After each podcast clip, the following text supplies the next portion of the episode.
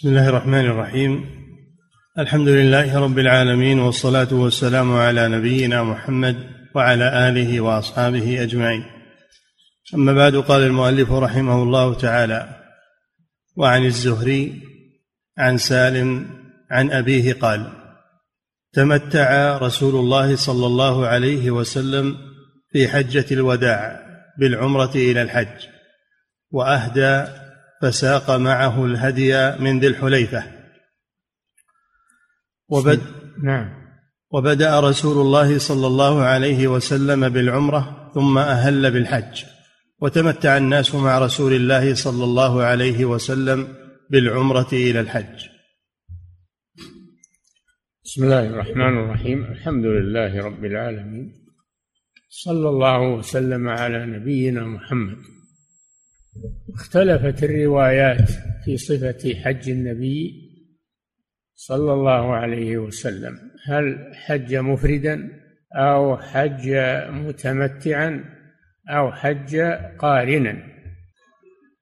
والراجح أنه حج قارنا بين الحج والعمرة لأنه ساق الهدي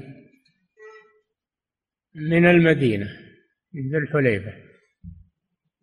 من ميقات المدينة.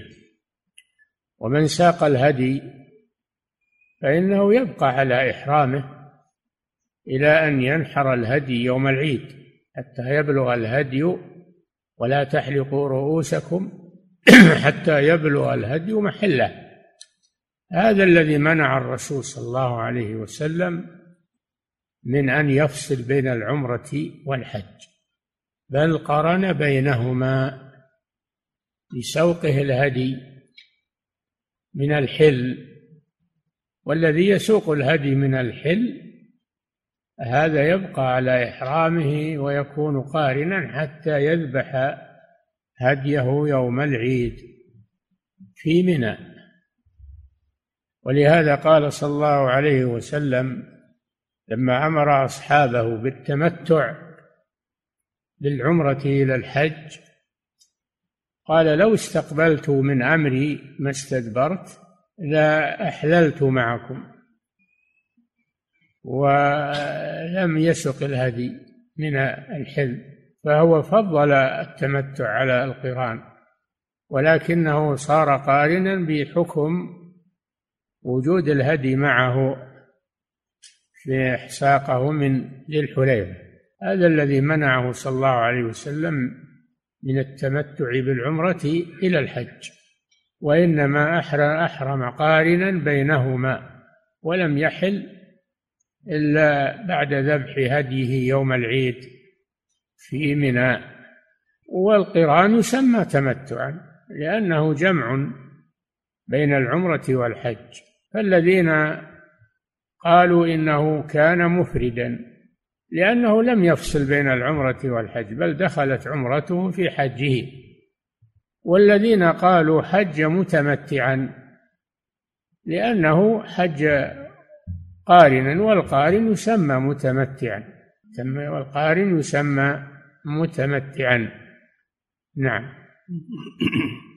وأهدى فساق معه الهدي من ذي الحليفة وبدأ رسول الله صلى الله عليه وسلم فأهل بالعمرة ثم أهل بالحج وتمتع الناس مع رسول الله صلى الله عليه وسلم. أهل بالعمرة يعني أحرم بالعمرة ثم أهل بالحج وأدخله على العمرة وصار قارنا بين الحج والعمرة. نعم. وتمتع الناس مع رسول الله صلى الله عليه وسلم بالعمرة إلى الحج. أما الناس فإن منهم من فعل مثل فعل الرسول صلى الله عليه وسلم فقرن بين العمرة والحج وساق الهدي معه مثل ما ساقه الرسول صلى الله عليه وسلم. وأما الذي ليس معه هدي فهذا يحرم بالعمرة اولا فإذا وصل إلى مكة يؤدي مناسكها ويتحلل ثم يحرم بالحج في يوم التروية. اليوم الثامن لأنه ليس معه هدي. نعم.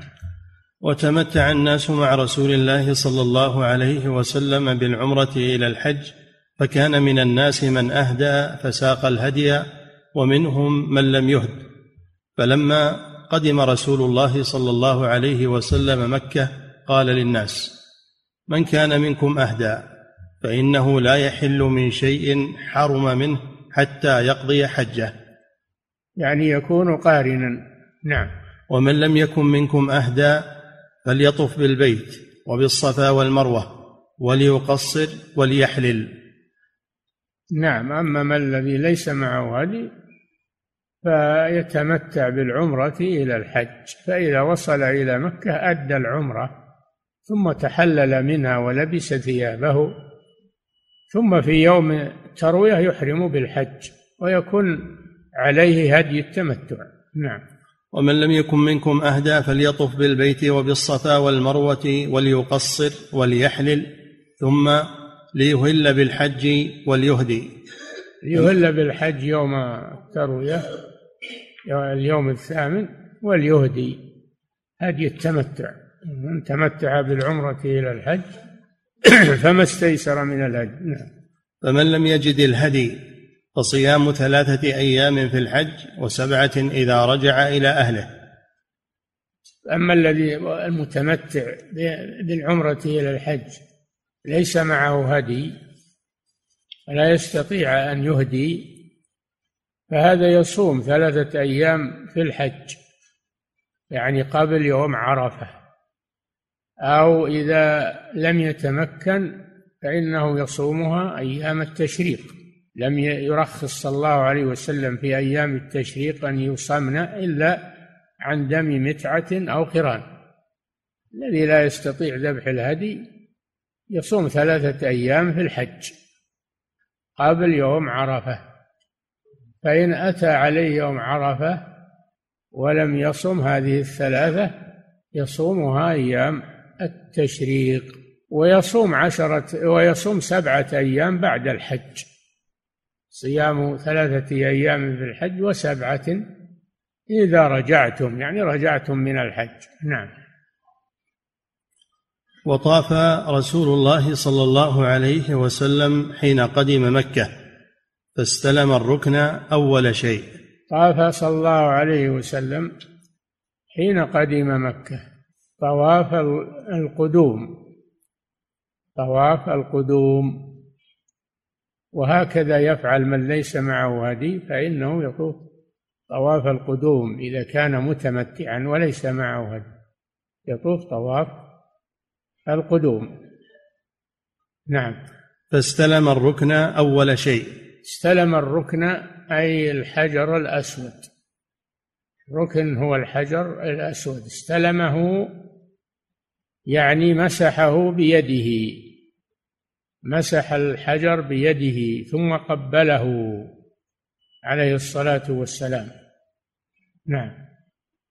ثم خب ثلاثة أشواط من السبع ومشى أربعة. خب يعني أسرع في المشي من الخبب وهو السرعة في المشي ويسمى الرمل. يسمى الرمل ويسمى الخبب بين العلمين الذي هو بطن الوادي. ثم دفن من بطن الوادي وجعل علمان من بدايته إلى نهايته. أخضران يراهم الساعون. فإذا وصلوا بين العلمين يسرعون لأن هذا مكان بطن الوادي. نعم. فاستلم الركن أول شيء ثم خب ثلاثة أشواط من السبع ومشى أربعة أطواف. أما في الأربعة الباقية يمشي على هينته. إنما الرمل في الأشواط الثلاثة. الأول من طواف العمرة أو طواف القدوم. نعم. ثم ركع حين قضى طوافه بالبيت عند المقام ركعتين. ثم صلى صلى الله عليه وسلم صلاة الطواف بعدما فرغ. صلاهما عند مقام إبراهيم. أتى إلى مقام إبراهيم. ثم قال اتخذوا من مقام إبراهيم مصلى. جعله بينه وبين الكعبة ثم صلى ركعتين ركعتي الطواف وهما سنة نعم. ركعتين ثم سلم فانصرف فأتى الصفا. ثم ذهب إلى الصفا للسعي للسعي. يكون هذا سعي الحج مقدما. نعم. فأتى الصفا فطاف بالصفا والمروة سبعة أطواف. ثم سبعة أطواف يعني سبعة أشواط. كل شوط يبدأ من الصفا وينتهي بالمروة. ذهابه سعية وإيابه ورجوعه سعية أخرى. نعم. ثم لم يحلل من شيء حرم منه حتى قضى حجه ونحر هديه يوم النحر. ثم لما فرغ من عمرته بقي على إحرامه لأنه ساق الهدي. ولا يتحلل من الإحرام إلا إذا ذبح هديه في يوم النحر عليه الصلاة والسلام. هذه سنته. صلى الله عليه وسلم. وفي هذا رد على الذين يقولون الآن من المتعالمين وأشباههم له أن يبدأ بالسعي قبل الطواف. هذا غلط. ما فعله الرسول صلى الله عليه وسلم. ما بدأ بالسعي أبدا وإنما بدأ بالطواف. نعم. ثم لم يحلل من شيء حرم منه حتى قضى حجة ونحر هديه يوم النحر. وأفاض. أي نعم إذا ذبح هديه يوم النحر القارن يتحلل بعد ذبح هديه. نعم. وأفاض فطاف بالبيت ثم حل نعم. من كل شيء حرم منه. وأفاض. وأفاض فطاف بالبيت ثم نعم. ثم حل من كل شيء حرم منه. هذا يوم العيد. أفاض يعني طاف طواف. الإفاضة يوم العيد. أما السعي فإنه يكفي السعي الأول. نعم. وفعل مثل ما فعل رسول الله صلى الله عليه وسلم من أهدى فساق الهدي. الذين معه معهم هدي ما فعلوا مثل فعله.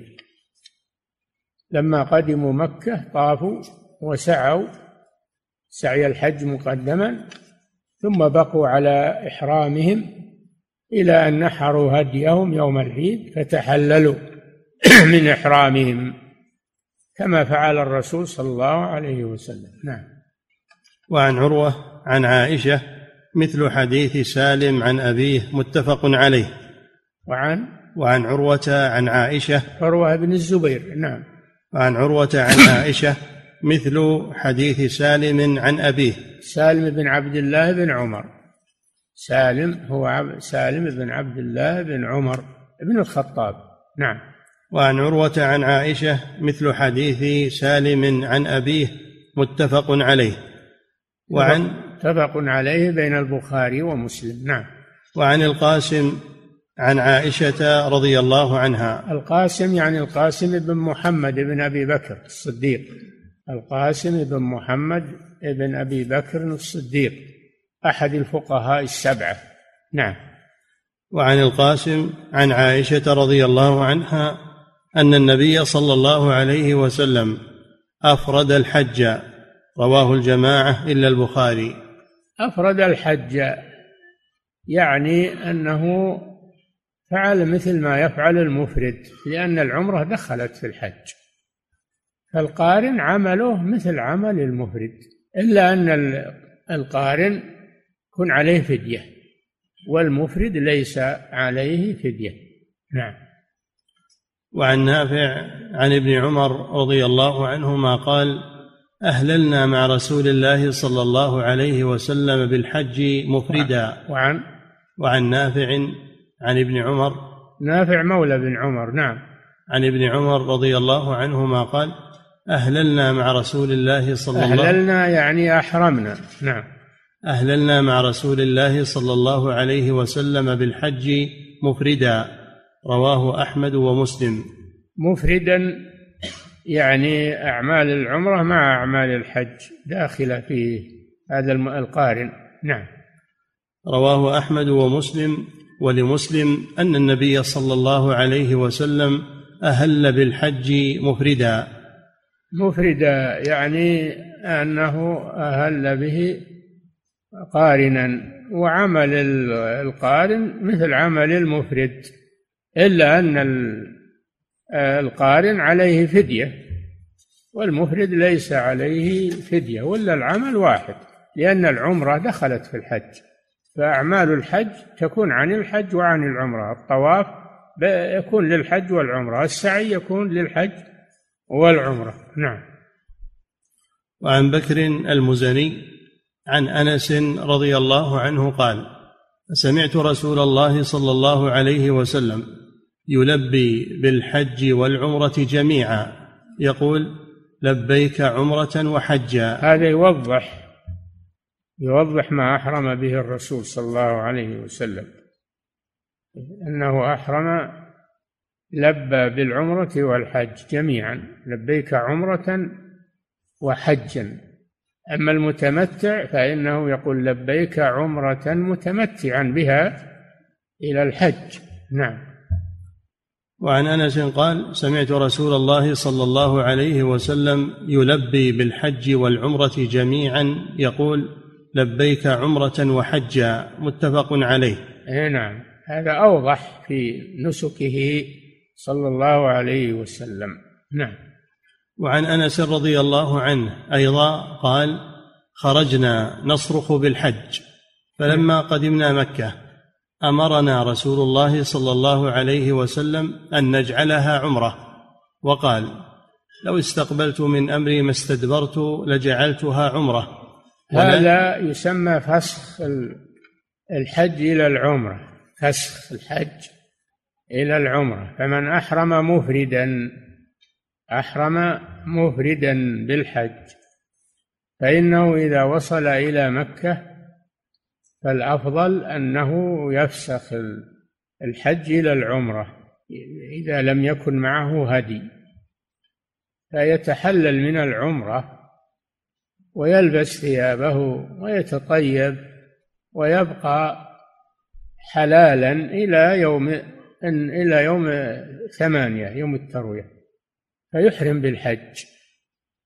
هذا الذي ليس معه هدي. أما اللي معه هدي هذا يبقى على إحرامه حتى ينحره يوم العيد. نعم. وعن أنس رضي الله عنه أيضا قال خرجنا نصرخ بالحج. الحج يعني مفردا نعم.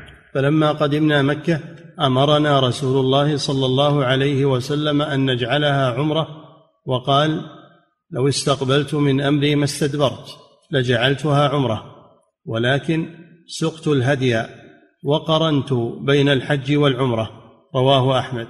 هذا واضح في نسك الرسول صلى الله عليه وسلم وأنه أمر أصحابه بالتمتع وتمنى أنه لم يسق الهدي وأنه أحرم بالعمرة متمتعا.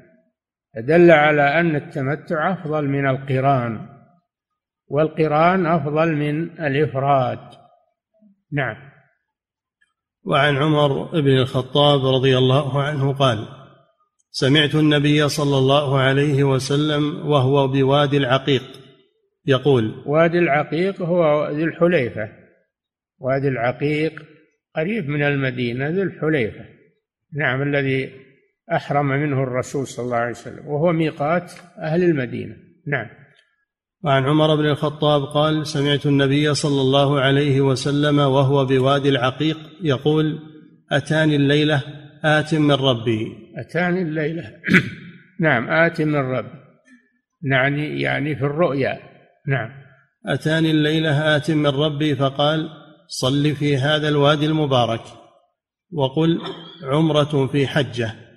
صل في هذا الوادي المبارك اللي هو وادي الحليفة ذو الحليفة ويسمى وادي العقيق أيضا فهو مبارك في دلالة هذا الحديث.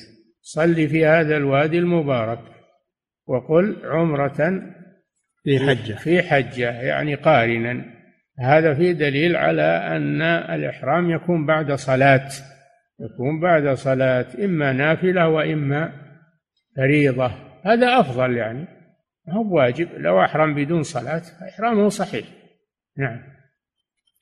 فقال صل في هذا الوادي المبارك وقل عمرة في حجة رواه أحمد والبخاري وابن ماجه وأبو داود وفي رواية للبخاري وقل عمرة وحجة. عمرة وحجة أو يقول عمرة في حجة أو عمرة متمتعا بها إلى الحج. كله سواء نعم. وعن مروان ابن الحكم قال شهدت عثمان وعليا وعثمان ينهى عن المتعة وأن يجمع بينهما.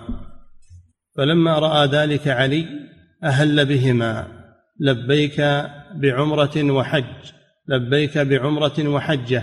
وقال كان كان عمر رضي الله عنه كان أبو بكر الصديق وعمر ينهيان عن العمرة في أشهر الحج لأنهم لأنهما يريدان ألا يهجر البيت لأنهم إذا إذا تمتعوا أو قرنوا ما رجعوا فيها في في أثناء السنة إلى البيت فيكون هذا هجرا للبيت. فكان عمر أبو بكر وعمر ينهيان عن ينهيان عن التمتع. وكان ابن عباس يروي هذا عن الرسول صلى الله عليه وسلم ويقول للناس يوشك أن تنزل عليكم حجارة من السماء. أقول قال رسول الله وتقولون قال أبو بكر وعمر. هذا دليل على أنه لا قول لأحد مع قول رسول الله صلى الله عليه وسلم حتى أبو بكر وعمر. أقول قال رسول الله تقولون قال أبو بكر وعمر. ينكر عليهم عليه الصلاة رضي الله عنه. نعم. وعن مروان بن الحكم قال شهدت عثمان وعليا وعثمان ينهى عن المتعة وأن يجمع بينهما فلما رأى ذلك علي أهل بهما لبيك بعمرة وحجة وقال ما كنت لأدع سنة النبي صلى الله عليه وسلم لقول أحد. رواه البخاري والنسائي. حتى ولا لقول عثمان رضي الله عنه خليفة الراشد. إذا قال رسول الله فلا قول لأحد. لا لأبي بكر ولا لعمر ولا لعثمان. نعم. وعن الصبي ابن معبد قال كنت رجلا نصرانيا. وأسلمت. وعن؟ وعن الصبي ابن معبد قال الصبي كذا؟ نعم. شكله؟ نعم. الشوكاني يقول بالتصغير تصغير صبي. أي نعم. وعن الصبي ابن معبد قال كنت رجلا نصرانيا وأسلمت وأهللت بالحج والعمرة. قال فسمعني زيد ابن صوخان وسلمان بن ربيعة وأنا أهل بهما فقال لهذا أضل من بعير أهله. فكأنما حمل علي بكلمتيهما جبل فقدمت على عمر بن الخطاب فأخبرته. فأقبل عليهما فلامهما وأقبل علي فقال هديت لسنة نبيك محمد صلى الله عليه وسلم. إيه نعم لأن كابر الصحابة أبو بكر وعمر وفي هذه الرواية عثمان أيضا ينهون عن الجمع بين الحج والعمرة تمتع أو القران. يقولون لأن هذا هجر للبيت إذا جمعوا بينهما لم يأتي أحد إلى البيت أثناء السنة. نعم. ولكن الواقع الحمد لله الناس يتمتعون والبيت مليان طول السنة. طول السنة مليان. ما أثر هذا على البي على زيارة البيت. نعم. رواه أحمد وابن ماجه والنسائي وعن سراقة ابن مالك رضي الله عنه قال سمعت النبي صلى الله عليه وسلم يقول دخلت العمرة في الحج إلى يوم القيامة. قال وقرن رسول الله صلى الله عليه وسلم في حجة الوداع رواه أحمد. دخلت العمرة في الحج يعني هذا في القران. تدخل العمرة في الحج ويطوف لهما طوافا واحدا ويسعى لهما سعيا واحدا هذا هو السنة. أما المتمتع فيسعى عليه طوافان وسعيان طواف وسعي للعمرة وطواف وسعي للحج. نعم. وعن سراقة بن مالك رضي الله عنه قال سمعت النبي صلى الله عليه وسلم يقول دخلت العمرة في الحج إلى يوم القيامة؟ يعني قال يعني, يعني القران. القران أنه يدخل تدخل العمرة في الحج. ويكفي لهما عمل واحد لكن يكون عليه فدي التمتع. نعم. قال وقرن رسول الله صلى الله عليه وسلم في حجة الوداع. قرن صلى الله عليه وسلم بين الحج والعمرة في حجة الوداع. آخر شيء ولم ينسخ هذا. هذا دليل على استمرار هذا النسك على ما فعله الرسول صلى الله عليه وسلم وهو وهو القران. لمن ساق الهدي؟ وأما من لم يسق الهدي فإنه الأفضل له التمتع. نعم. رواه أحمد وعن البراء بن عازب رضي الله عنه قال لما قدم علي من اليمن على رسول الله صلى الله عليه وسلم قال وجدت فاطمة قد لبست ثيابا صبيغا وقد نضحت البيت بنضوح فقلت ما لك؟ إن فقالت وجدت فاطمة قد لبست ثيابا صبيغا قالت نعم. قبلها لما قدم علي من اليمن على رسول الله صلى الله عليه وسلم قال لأن الرسول صلى الله عليه وسلم أرسل عليا إلى اليمن الدعوة إلى الله والقضاء بين الناس كما أرسل معاذا إلى اليمن. نعم. لما قدم علي من اليمن على رسول الله صلى الله عليه وسلم قال وجدت فاطمة قد لبست ثيابا صبيغا وقد نضحت البيت بنضوح فقالت يعني طيب نعم. فقالت ما لك؟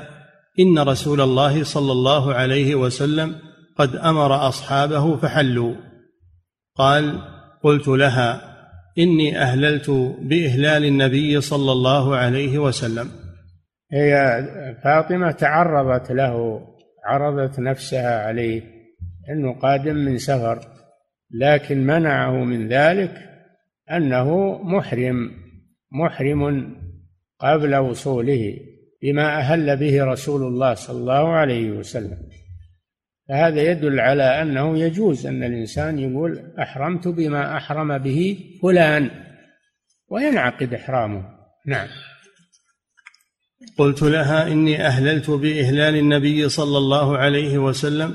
قال فأتيت النبي صلى الله عليه وسلم فقال لي كيف صنعت؟ قال قلت أهللت بإهلال النبي صلى الله عليه وسلم. وكان لا يدري ما أهل به النبي صلى الله عليه وسلم. يوم يقول هذه المقالة فدل على أنه لا بأس. أن تقول أنا محرم بما أحرم به فلان. نعم. قال قلت أهللت بإهلال النبي صلى الله عليه وسلم. قال فإني قد سقت الهدي وقرنت. قال فقال لي انحر من البدن سبعا وستين أو ستا وستين وانسك لنفسك ثلاثا وثلاثين أو أربعا وثلاثين وأمسك لي من كل بدنة منها بضعة. رواه أحمد رواه أبو داود. النبي صلى الله عليه وسلم ساق الهدي ومقداره مئة من من الإبل. ساق مئة من الإبل من المدينة فلما كان يوم العيد نحر منها بيده صلى الله عليه وسلم ثلاثا وستين. ثم أمر عليا أن ينحر الباقي وأشرك عليا معه في الهدي في هذه المئة. لأن عليا أحرم بما أحرم به الرسول صلى الله عليه وسلم. فصار قارنا. يجب عليه الهدي. أشركه النبي صلى الله عليه وسلم في هديه. نعم. وأمسك لي من كل بدنة منها بضعة.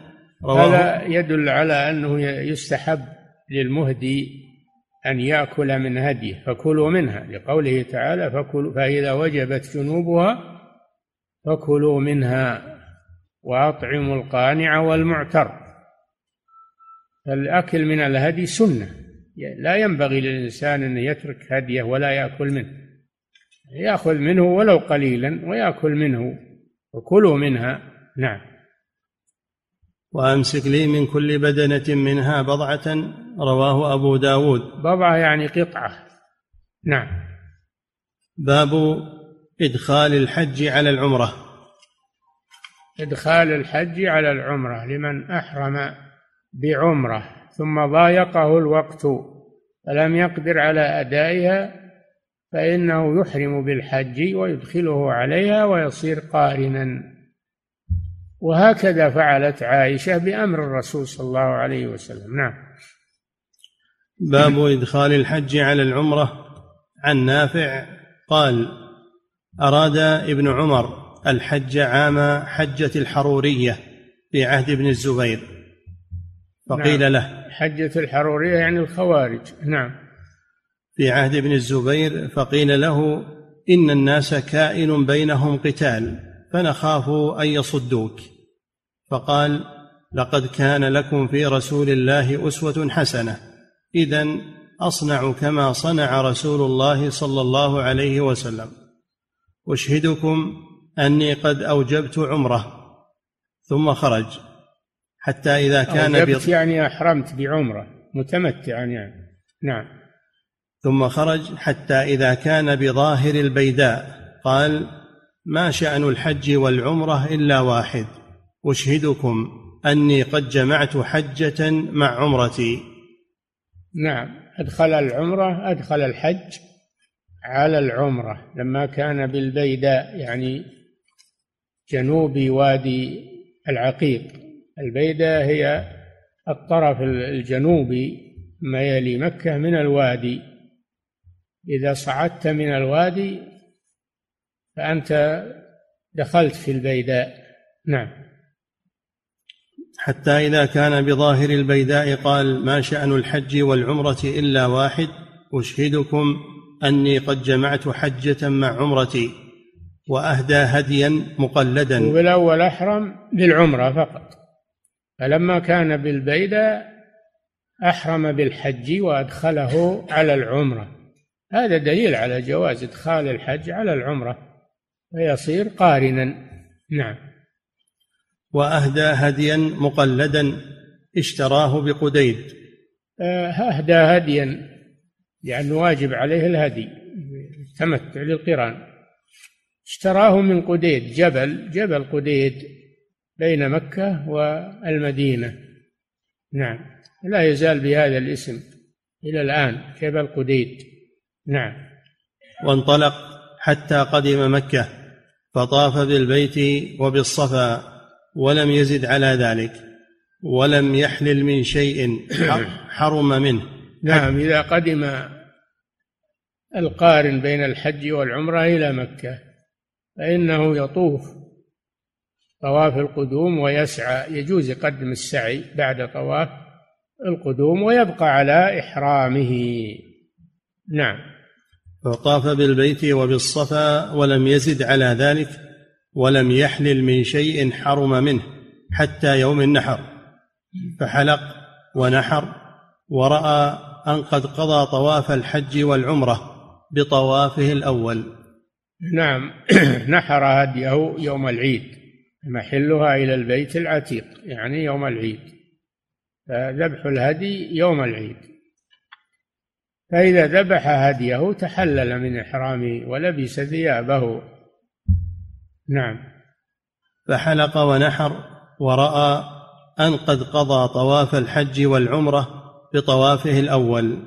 ثم نعم الحج والعمرة يكفيهما طواف واحد. سعي واحد. نعم. ثم قال هكذا صنع النبي صلى الله عليه وسلم متفق عليه. يعني أنه طاف لهما طوافا واحدا الرسول صلى الله عليه وسلم طاف للحج والعمرة طوافا واحدا وسعى لهما سعيا واحدا لأن العمرة دخلت في الحج بالقران ولا يكرر الطواف والسعي فيطوف للحج على حدة ويطوف للعمرة على حدة ويسعى له لكل منهما سعي. لا يجمع بينه هذا من التيسير. تيسير الله على عباده. نعم. وعن جابر رضي الله عنه أنه قال أقبلنا مهلين مع رسول الله صلى الله عليه وسلم. جابر هو الذي روى حجة الرسول صلى الله عليه وسلم من من من بدايه مشيه من المدينة إلى ان رجع إلى المدينة في حديث طويل سمى حديث جابر في الحج. نعم. وعن جابر رضي الله عنه أنه قال أقبلنا مهلين مع رسول الله صلى الله عليه وسلم. مهلين يعني محرمين. نعم. مع رسول الله صلى الله عليه وسلم بحج مفرد وأقبلت عائشة بعمرة. حتى إذا كنا بسرف عركت. عركت يعني حاضت. السرف قريب من مكة وادي قريب من مكة. نعم. حتى إذا كنا بشرف عركت حتى إذا قدمنا مكة طفنا بالكعبة وبالصفا والمروة. فأمرنا رسول الله صلى الله عليه وسلم أن يحل منا من لم يكن معه هدي. قال فقلنا حل ماذا؟ قال الحل كله. فواقعنا النساء وتطيبنا بالطيب ولبسنا ثيابنا. يعني بين الحج والعمرة. هذا المتمتع نعم. فوقعنا النساء وتطيبنا بالطيب ولبس ولبسنا ثيابنا وليس بيننا وبين عرفة إلا أربع ليال. نعم. ثم أهللنا يوم التروية. لأنهم قدموا صبيحة رابعة من ذي الحجة. الرسول صلى الله عليه وسلم قدم مكة هو وأصحابه صبيحة رابعة من ذي الحجة. نعم. وليس بيننا وبين عرفة إلا أربع ليال ثم أهللنا يوم التروية. يوم التروية اللي هو اليوم الثامن. سمي يوم التروية لأنهم كانوا يتروون الماء للحج من مكة لأن مزدلفه والطريق في ذاك الوقت ليس فيه ماء فيأخذون معهم الماء من مكة. والآن والحمد لله تيسرت الأمور و والدولة وفقها الله يعني وفرت المال للحجيج في أي مكان في عرفة في مزدلفة في منى وفرت لهم الماء. نعم. ولا يحتاج يحملون معهم الماء. نعم. ثم أهللنا يوم التروية ثم دخل رسول الله صلى الله عليه وسلم على عائشة فوجدها تبكي فقال ما شأنك؟ قالت شأني أني قد حضت وقد حل الناس ولم أحلل ولم أطف بالبيت والناس يذهبون إلى الحج الآن. فقال هذا يوم التروية. وجدها تبكي بسبب الحيض الذي أصابها وأنها ما شاركت الناس في أداء العمرة ثم تحرم بالحج مثل الناس. نعم. فقال إن هذا أمر كتبه الله على بنات آدم. الحيض هذا أمر طبيعة دم طبيعة وجبلة. ليس ناتجا عن مرض ولا عن نزيف وإنما هو دم طبيعة وجبلة كتبه الله على بنات آدم من أجل من أجل الحمل من أجل أنها تحمل وترضع. نعم. إن هذا أمر كتبه الله على بنات آدم فاغتسلي ثم أهلي بالحج. تغتسل وهي حائض. مستحب إنها تغتسل. وهي حائض لأجل أن تحرم بالحج. نعم. فاغتسلي ثم أهلي بالحج ففعلت. يعني أدخليه على العمرة. أهلي بالحج ثم يعني أدخليه على العمرة. تصير قارنة. بدلا كانت متمتعة لكن ما تمكنت من أداء العمرة بسبب الحيض. نعم. ففعلت. الدين يسر ولله الحمد. نعم. ففعلت ووقفت المواقف. فعلت يعني أحرمت وهي حائض وهلت بالحج وأدخلته على العمرة وصارت متمتعة ووقفت بالمواقف في عرفة في مزدلفة في منى وهي حائض. دل على أن الحائض تفعل ما يفعل الحاج. وهذا صرح به النبي صلى الله عليه وسلم لعائشة قال افعلي ما يفعل الحاج. غير ألا تطوفي بالبيت حتى تطهري. نعم. ففعلت ووقفت المواقف حتى إذا طهرت طافت بالكعبة وبالصفا والمروة. إي نعم إذا إذا طهرت من حيضها فإنها تطوف وتسعى للحج والعمرة جميعا. نعم. ثم قال قد حللت من حجك وعمرتك جميعا. نعم. فقالت يا رسول الله إني أجد في نفسي أني لم أطف بالبيت حين حججت. قال فاذهب بها يا عبد الرحمن. إي نعم لما إنهم فرغوا من الحج وعائشه معهم ما طافت وسعت إلا مرة واحدة والناس طافوا سعوا للحج. للعمرة ثم طافوا وسعوا للحج فهي ترغب أن تكون مثلهم. يذهبون الناس بطواف بحج وعمرة وأذهب هكذا تقول الرسول صلى الله عليه وسلم. قال إن طوافك وسعيك يكفي لحجك وعمرتك ولكنها ما طابت نفسها. فأرسل النبي صلى الله عليه وسلم أرسلها مع أخيها عبد الرحمن بعد الحج إلى التنعيم. الذي هو أدنى الحل فأحرمت منه بالعمرة. أدتها بعد الحج تطيبا لنفسها رضي الله عنها. نعم. قال فاذهب بها يا عبد الرحمن فأعمرها من التنعيم. اذهب بها يا عبد الرحمن. شوف المرأة تحتاج إلى محرم. ما تذهب وحدها حتى ولو كانت المسافة قريبة. اذهب بها يا عبد الرحمن. عبد الرحمن هو أخوها. نعم. اذهب بها يا عبد الرحمن فأعمرها من التنعيم. ما قال اذهبي أنت إلى التنعيم؟ قال اذهب بها يا عبد الرحمن. وين اللي الآن مضيعين نساءهم ومحارمهم ولا يعني يحافظون عليهن؟ بل إنهم صرحوا بأن المرأة مثل الرجل لها أن تسافر بدون محرم ولها أن سبحان الله كيف ذهبت العقول وكيف ذهب؟ نعم. فاذهب بها يا عبد الرحمن فأعمرها من التنعيم.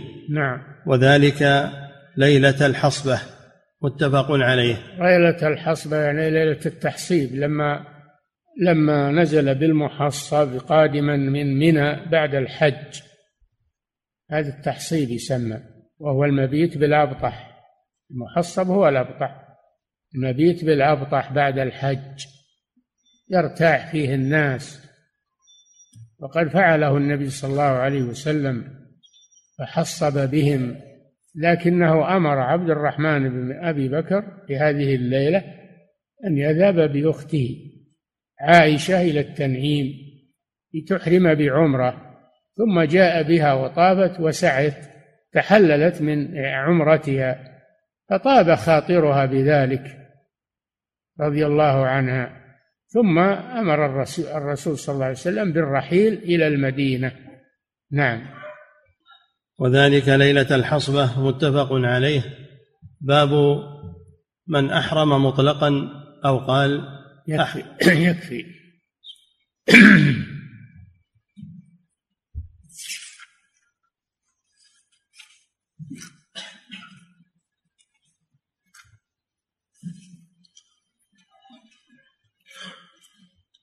فضيلة الشيخ وفقكم الله. هذا سائل يقول الحج النبي صلى الله عليه وسلم وقرانه دليل على أنه أفضل الأنساك؟ الرسول فعل هذا لأنه ساق الهدي أحرم قارنا لأنه ساق الهدي من المدينة. والذي يسوق الهدي من المدينة لا يتحلل إلا بعد ذبح الهدي يوم العيد. فهذا الذي منع الرسول صلى الله عليه وسلم من التمتع. وتمناه قال لو استقبلت من أمري ما استدبرت لجعلتها عمرة ولا أحللت معكم ولم أسق الهدي. دل على أن الهدي أفضل من القرآن لأنه تمناه الرسول صلى الله عليه وسلم. ولا يتمنى إلا أفضل الأعمال. نعم. فضيلة الشيخ وفقكم الله. هذا سائل يقول أنا لم أحج حجة الإسلام وزواجي قبيل الحج بفترة قصيرة؟ هل يجوز لي أن أؤخر الحج عن هذه السنة لأني حديث عهد بنكاح؟ النكاح ما يؤخرك عن الحج. تزوج دخول بالزوجة وبعد ذلك إذا كان الوقت متسع للحج تحج بعد الزواج. أما إذا كان الوقت ضيق ما يتسع للحج و للزواج تقدم الزواج. نعم. فضيلة الشيخ وفقكم الله. هذا سائل يقول هل ثبت أن ركعتي الطواف يقرأ فيهما؟ يقرأ فيهما؟ وقل يا أيها الكافرون وقل هو الله أحد؟ نعم هكذا ورد في السنة. يقرأ في الأولى بقل يا أيها الكافرون. والثانية قل هو الله أحد. وإن قرأ بغير السورتين فلا بأس. نعم. فضيلة الشيخ وفقكم الله. هذا سائل يقول لأن السورتين فيهما سر عظيم فيهما توحيد الربوبية في قل هو الله أحد وتوحيد الألوهية في قل يا أيها الكافرون. نعم. فضيلة الشيخ وفقكم الله. هذا سائل يقول ذكرتم حفظكم الله أن العلمين الأخضرين في المسعى أنهما دليل على الوادي الذي ردم. أي نعم. يقول هل يقال بأن الأفضل أن يسعى الإنسان في القبو حتى يحصل هذه الفضيلة؟ لا لا. القبو ما هو هو الوادي. القبو ما هو هو الوادي. نعم. فضيلة الشيخ وفقكم الله ورد القبو تحت الوادي. القبو تحت الوادي وليس هو الوادي. نعم. فضيلة الشيخ وفقكم الله. يقول السائل ورد أن الصحابة رضوان الله عليهم ومعهم أبو بكر الصديق رضي الله عنه حجوا عام تسع عام التاسع قبل حج النبي صلى الله عليه وسلم. يقول هل كانوا يؤدون المناسك على وفق ما فعله رسول الله صلى الله عليه وسلم في حجة الوداع؟ نعم الرسول صلى الله عليه وسلم لما نزل قوله يا أيها الذين آمنوا إنما المشركون نجس فلا يقربوا المسجد الحرام بعد عامهم هذا؟ فأرسل النبي صلى الله عليه وسلم في السنة التاسعة أبا بكر يحج بالناس وأرسل عليا ينادي في الناس أن لا يحج بعد بعد هذا العام مشرك ولا يطوف بالبيت عريان. فأبو بكر يتولى أمور الحج وعلي يتولى النداء في مجامع الناس وإعلان هذا للناس أنه لا يحج بعد هذا العام مشرك ولا يطوف بالبيت عريان. نعم. فضيلة الشيخ وفقكم الله. هذا سائل يقول مر معنا أن رسول الله صلى الله عليه وسلم لما أراد أن يطوف طواف القدوم استلم الركن. يقول هل يشرع استلام الركن الأسود وتقبيله ولو لم يرد الإنسان الطواف؟ لا لا هذا ما يشرع إلا في طواف أو سعي. نعم. فضيلة الشيخ وفقكم الله. هذا سائل يقول يقول ذكرتم حفظكم الله أن القاسم أحد أن القاسم أحد الفقهاء السبعة. يقول ما المراد بهذا الكلام؟ فقهاء السبعة الذين انتهت إليهم الفتوى في زمنهم لا يفتي غيرهم في الآفاق. نعم هذا هذا لو منهم القاسم بن محمد؟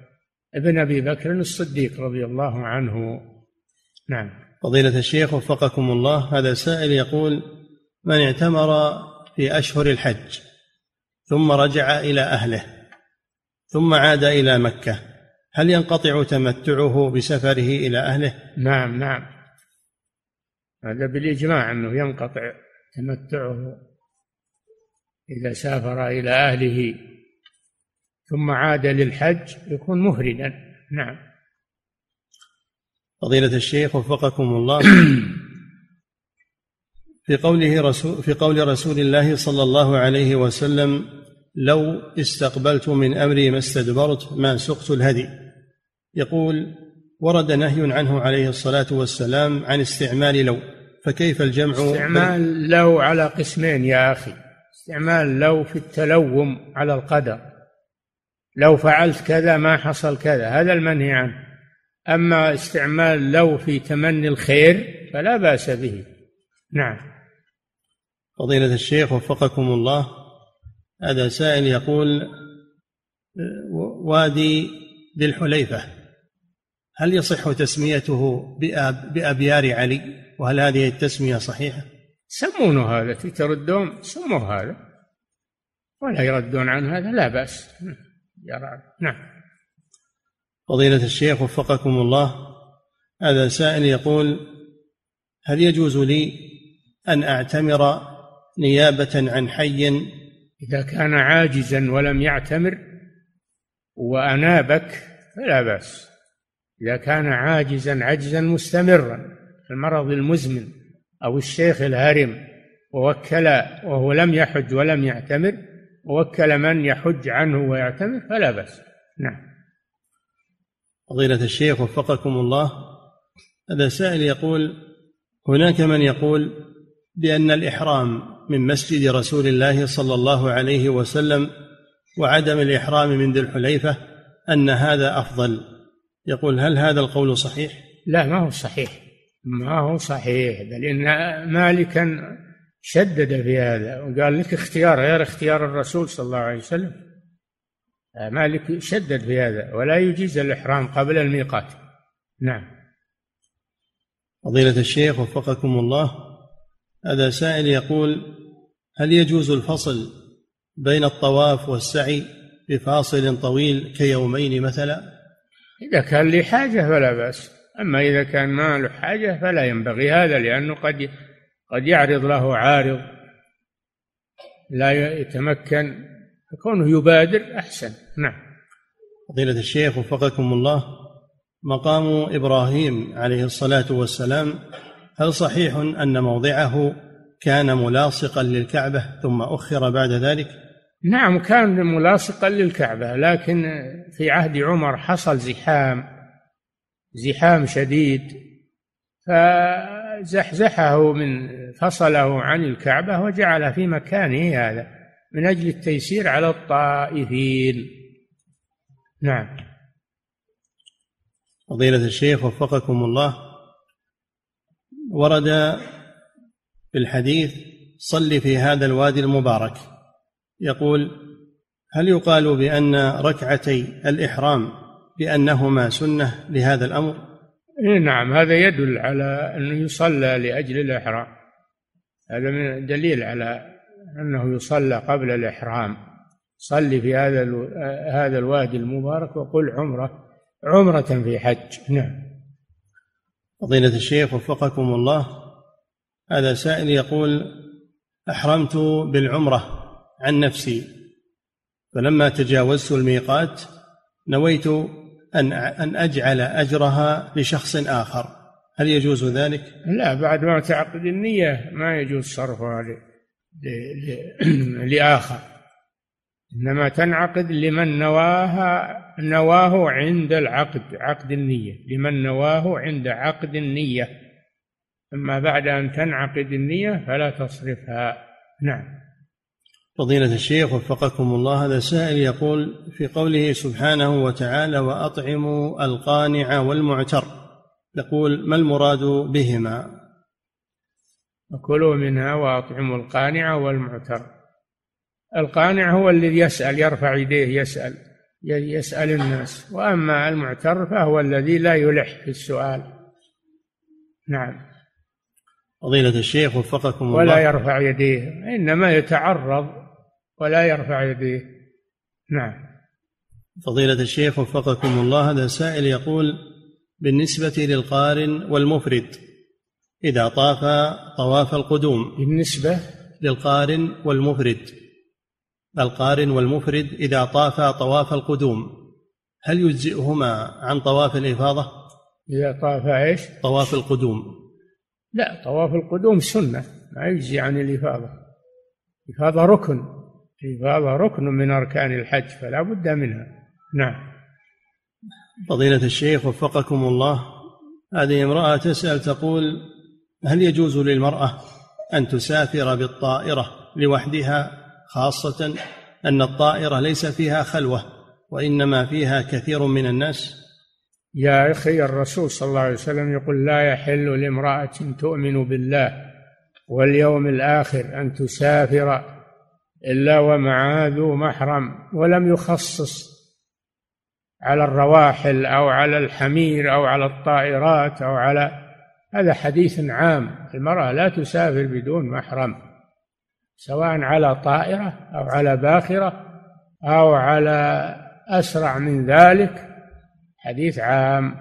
طيب لو سافرت في الطائرة وحدها وحصل لها مرض من الذي يتولاها؟ من الذي يحملها ويتولاها ما لازم معها ولي. يحفظها ويحافظ عليها ويحملها. هذه هذه واحدة. الثانية لو تعرض لها الفساق من الذي يدافع عنها؟ لازم من محرم معها يصونها ويدافع عنها.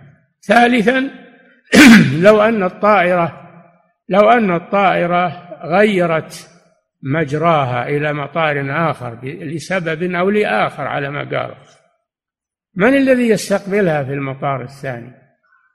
وين تروح المطار الثاني؟ الذي ما قصدته الطائرة لكن اضطرت إلى أن تنحرف إليه. من اللي يتولاها من الذي يروح بها؟ من الذي يؤويها؟ سبحان الله. نعم. فضيلة الشيخ وفقكم الله. هذا سائل يقول هل هناك دعاء خاص وارد عن رسول الله صلى الله عليه وسلم أثناء السعي؟ أثناء؟ السعي.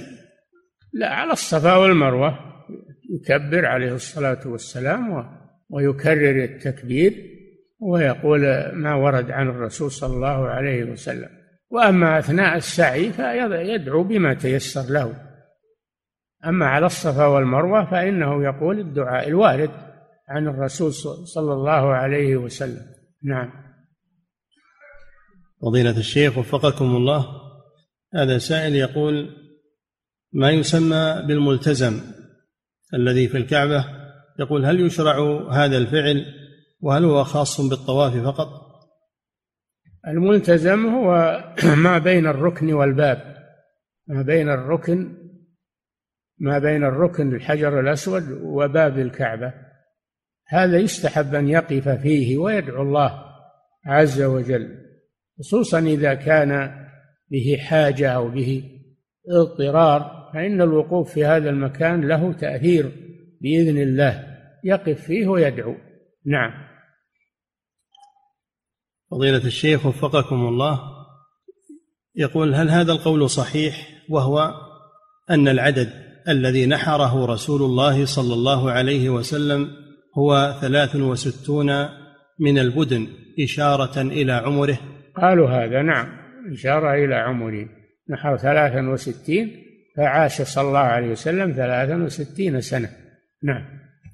فضيلة الشيخ وفقكم الله هذا سائل يقول أنا رجل فقير وقد جمعت مبلغا للحج والحمد لله. والآن قد وجدت رجلا محسنا قال لي إنه سيحججني على حسابه.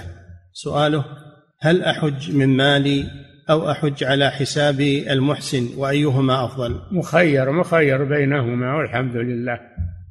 نعم. فضيلة الشيخ وفقكم الله هذا سائل يقول هل يجوز للمسلم أن يعتمر عمرتين في اليوم نفسه؟ طيب وش يحلق؟ وش يطلع له راس يعني بخمس دقائق إذا أراد أنه يحلق منين؟ أو يقصر؟ منين؟ ما, ما يجد شيء.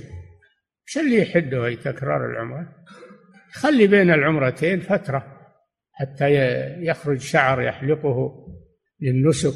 نعم.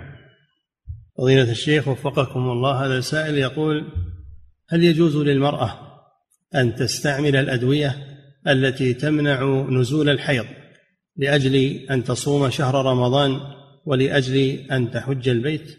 تستشير الأطباء. إذا كان هذه الحبوب لا تضر بصحتها فلا مانع. أما إذا كانت تضر بصحتها فلا يجوز. نعم. فضيلة الشيخ وفقكم الله هذا سائل يقول بالنسبة للطواف بالبيت هل يشترط لصحة الطواف الطهارة من الحدث الأصغر والأكبر أو الأكبر فقط؟ إيش؟ بالنسبة للطواف بالبيت هل يشترط لصحته الطهارة من الحدث الأصغر والأكبر أم الطهارة من الحدث الأكبر فقط؟ من قال هذا أنه يشترط الطهارة من الحدث الأكبر بس لا الطهارة من الحدثين والنبي صلى الله عليه وسلم ما طاف إلا طاهرا ما طاف إلا طاهرا عليه الصلاة والسلام. وقال لعائشة لما حاضت افعلي ما يفعل الحاج غير ألا تطوفي بالبيت حتى تطهري. وفي الحديث المرفوع المروي الموقوف على ابن عباس رضي الله عنه لكنه موقوف بمعنى المرفوع إنه قال الطواف بالبيت صلاة. إلا أنكم تتكلمون فيه. نعم. فضيلة الشيخ وفقكم الله هذا سائل يقول المرأة التي قد يحصل لها ما حصل لعائشة رضي الله عنها هل يشرع أن تعتمر بعد الحج تطيبا لخاطرها؟ المرأة إيش؟ المرأة التي قد يحصل لها كما حصل لعائشة رضي الله عنها هل يشرع لوليها أن يطيب خاطرها فتأتي بعمرة بعد الحج؟ ما في مانع ما في. طيب. جزاه الله خير. نعم. فضيلة الشيخ وفقكم الله.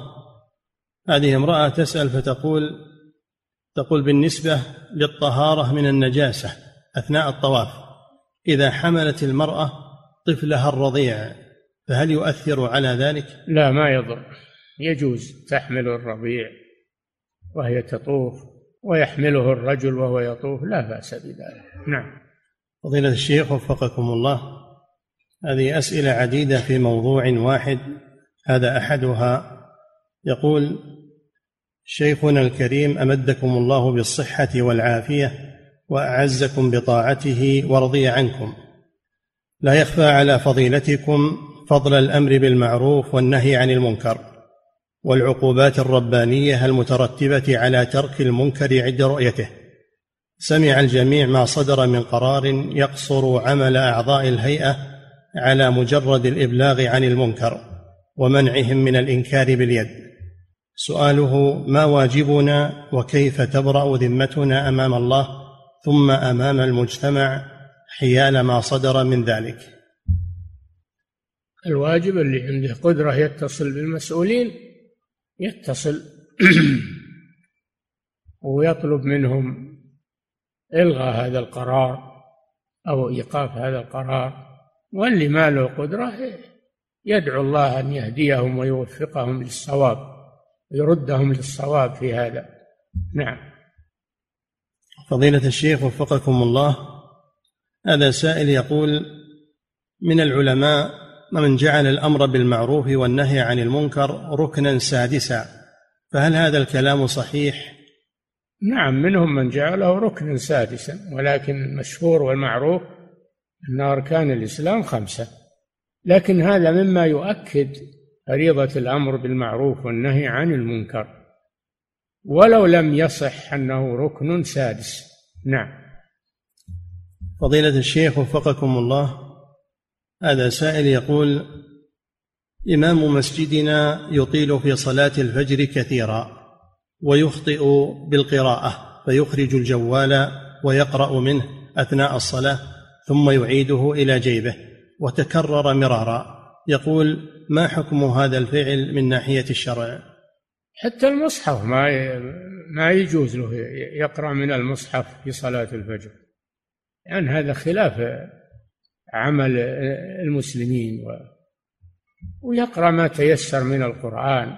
يقرأ ما تيسر من القرآن ولا يشق على المأمومين.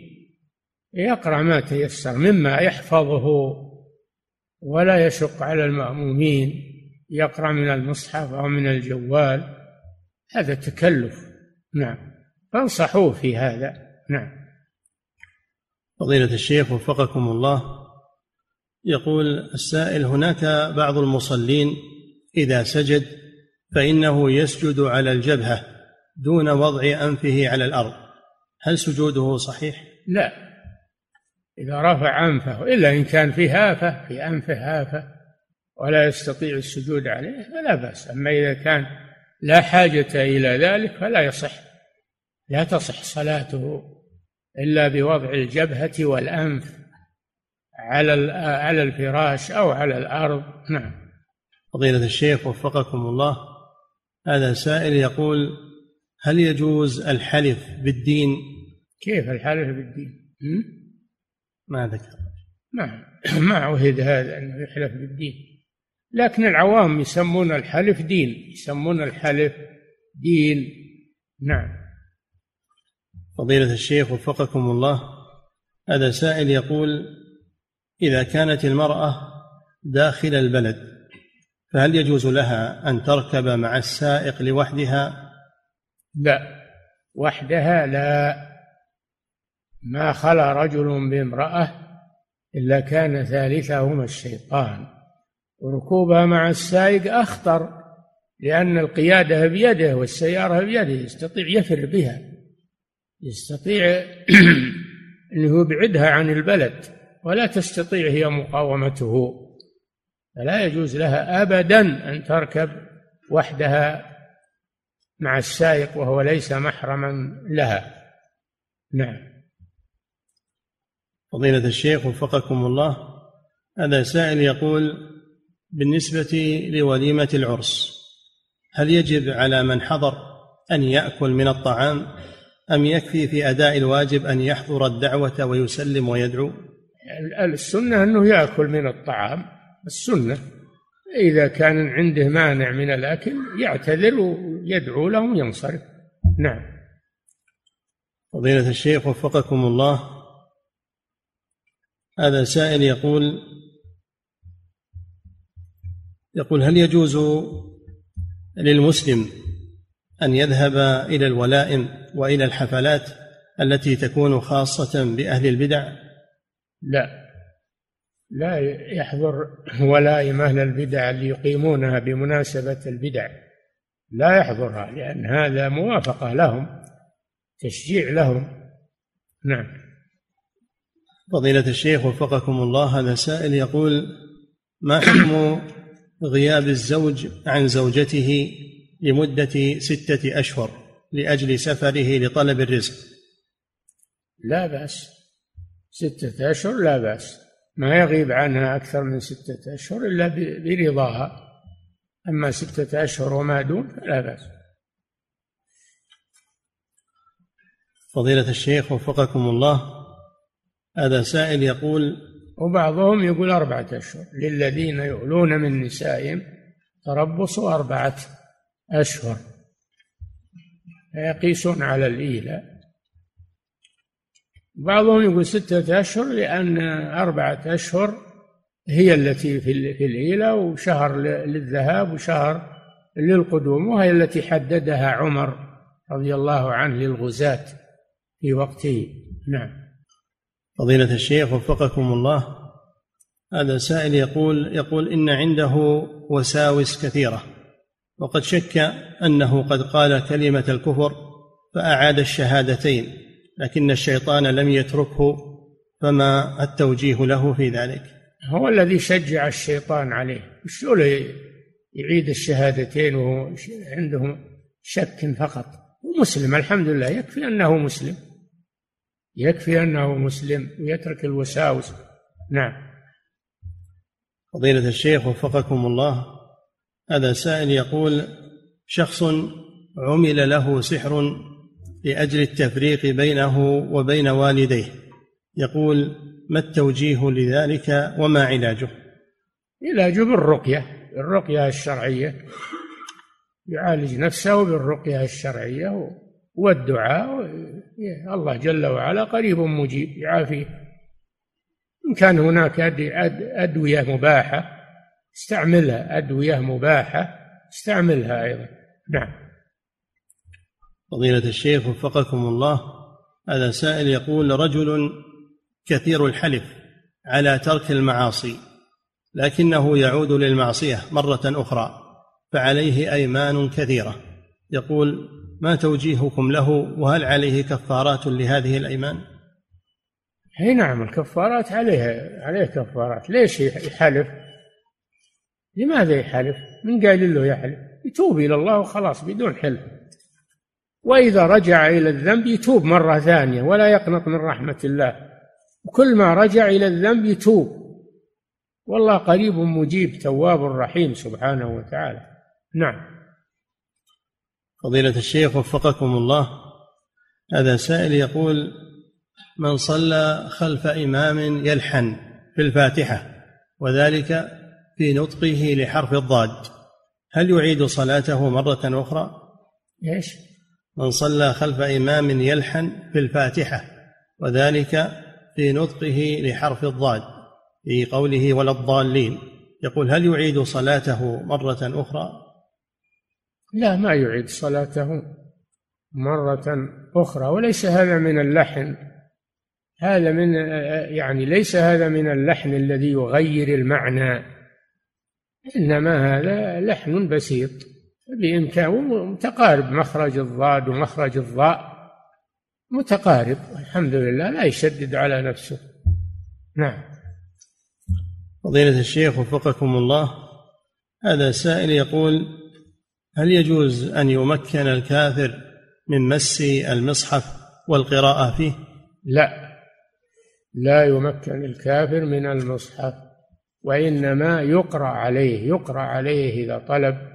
قراءة شيء من القرآن ليستمع القرآن. يقرأ عليه ولا يعطى المصحف. نعم. لأن لأنه نجس إنما المشركون نجس. فلا يمكن من المصحف. نعم. فضيلة الشيخ وفقكم الله. هذا سائل يقول والدتي قد حجت واعتمرت قبل وفاتها. فهل يجوز أن أحج عنها وأعتمر مرة أخرى؟ لا مانع. زيادة خير إن شاء الله وبر نعم. فضيلة الشيخ وفقكم الله.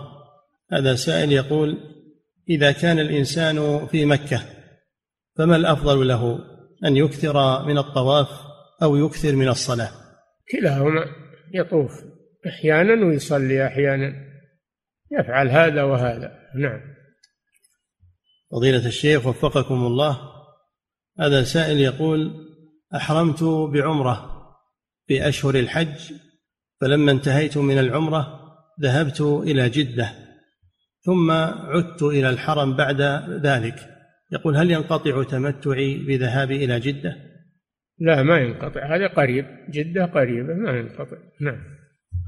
فضيلة الشيخ وفقكم الله. هذا سائل يقول هل يجوز للمسلم أن يتنقل بين الأنساك بدون عذر